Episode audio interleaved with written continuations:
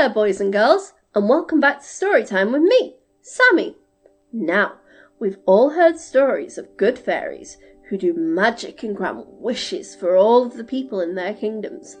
But have you ever heard a story about an evil fairy? Well, today's story is called Jorinda and Jorindel, and it's all about a lovely couple who have to defeat an evil fairy in order to get their happily ever after. Now, shall we begin? Jorinda and Jorindel. Written by the Brothers Grimm, but edited by me, Sammie. There was once an old castle that stood in the middle of a deep, gloomy wood, and in the castle lived an old fairy. Now, this fairy could take any shape she pleased. All the day long, she flew about in the form of an owl or crept about the country like a cat. Meow. But at night she always became an old woman again. When any young man came within a hundred paces of her castle, he became stuck in place like a statue and could not move a step until she came and set him free, which she would not do until he had given her his word to never come there again. But when any pretty maiden came within a hundred paces, she was changed into a bird. And the fairy put her into a cage and hung her up in a chamber in the castle. There were seven hundred of these cages hanging in the castle, all with beautiful birds in them. Now, there was once a maiden whose name was Jorinda. She was prettier than all the pretty girls that ever were seen before and with her was a shepherd lad, whose name was Jorindel. He was very fond of her. They were soon to be married. One day they went to walk in the woods so that they might be alone, and Jorindel said, We must take care that we don't go too near to the fairy's castle. It was a beautiful evening, and the last rays of the setting sun shone bright through the long stems of trees upon the green underwood beneath and the turtle doves sang from the tall birches. Jorinda sat down to gaze upon the sun. Jorindel sat by her side, and they both felt very sad, but they knew not why. But it seemed as if they were about to be parted from one another forever. They had wandered a long way, and when they turned to see which way they should go home, they found themselves at a loss to know which path to take. The sun was setting fast, and already half of its circle had sunk behind the hill. Jorindel suddenly looked behind him and saw through the bushes that they had, without knowing it, sat close under the walls of the old castle. He shrank in fear. He turned pale and he trembled. Jorinda was just singing. The ringdove sang from the willow spray, well a day, well a day. He mourned for the fate of his darling mate, well a day. When his singing stopped suddenly, Jorindel turned to see the reason, and beheld that his Jorinda had turned into a nightingale, and so her song ended with a mournful chirp, chirp. An owl with fiery eyes flew three times around them, and three times screamed, Too-woo! Too-woo! Too-woo! Jorindel could not move. He stood fixed as a stone. He could neither weep nor speak, nor move hand or foot. And now the sun went quite down, and the gloomy night came. The owl flew into a bush, and a moment after the old fairy came forth, and with staring eyes and a nose and chin that almost met one another, she mumbled something to herself, seized the nightingale, and went away with it in her hand.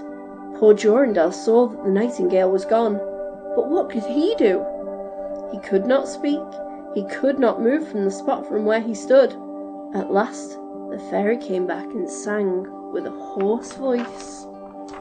Till the prisoner is fast and her doom is cast, there stay, oh stay, when the charm is around her and the spell has bound her high away, away. All of a sudden, Jorindel found himself free. Then he fell on his knees before the fairy and prayed for her to give him back his dear Jorinda, but she laughed at him. Ha ha ha! And she said he would never see her again. Then she went on her way. He prayed and he wept and he sorrowed, but all in vain. Alas, he said, what will become of me? He could not go back to his own home without his wife to be, so he went to a nearby village and employed himself in keeping sheep. Many a time did he walk around and round as near to the hated castle as he dare go, but all in vain. He heard or saw nothing of Jorinda. At last, one night he dreamt that he had found a beautiful purple flower, and in the middle of it lay a costly pearl, and he dreamt that when he plucked the flower and went with it in his hand to the castle, everything he touched with it was disenchanted, and there he found his Jorinda again. In the morning when he awoke, he began to search over hill and dale for this pretty flower, and eight long days he searched for it in vain, but on the ninth day, early in the morning, he found the beautiful purple flower, and in the middle of it was a large dewdrop, as big as a costly pearl. Then he plucked the flower and set out and travelled day and night till he came again to the castle. He walked nearer than a hundred paces to it, and yet he didn't get stuck like before. Instead, he managed to get quite close to the door. Jorindel was very glad indeed of this. Then he touched the door with his flower, and it sprang open. So he went in through the court and listened. Then he heard it. So many birds singing! At last he came to the chamber where the fairy sat, with seven hundred birds singing in the seven hundred cages. But when she saw Jorindel, she was very angry and screamed at him with rage. But she could not come within two yards of him, for the flower he held in his hand was his safeguard. He looked around at all the birds, but alas! There were many, many nightingales, and how then should he find out which one was his Jorinda? While he was thinking of what to do, he saw that the fairy had taken down one of the cages and was making her escape through the door. He ran or flew after her, touched the cage with the flower, and all of a sudden Jorinda stood before him and threw her arms around his neck, looking as beautiful as ever, as beautiful as the day that they walked together in the wood.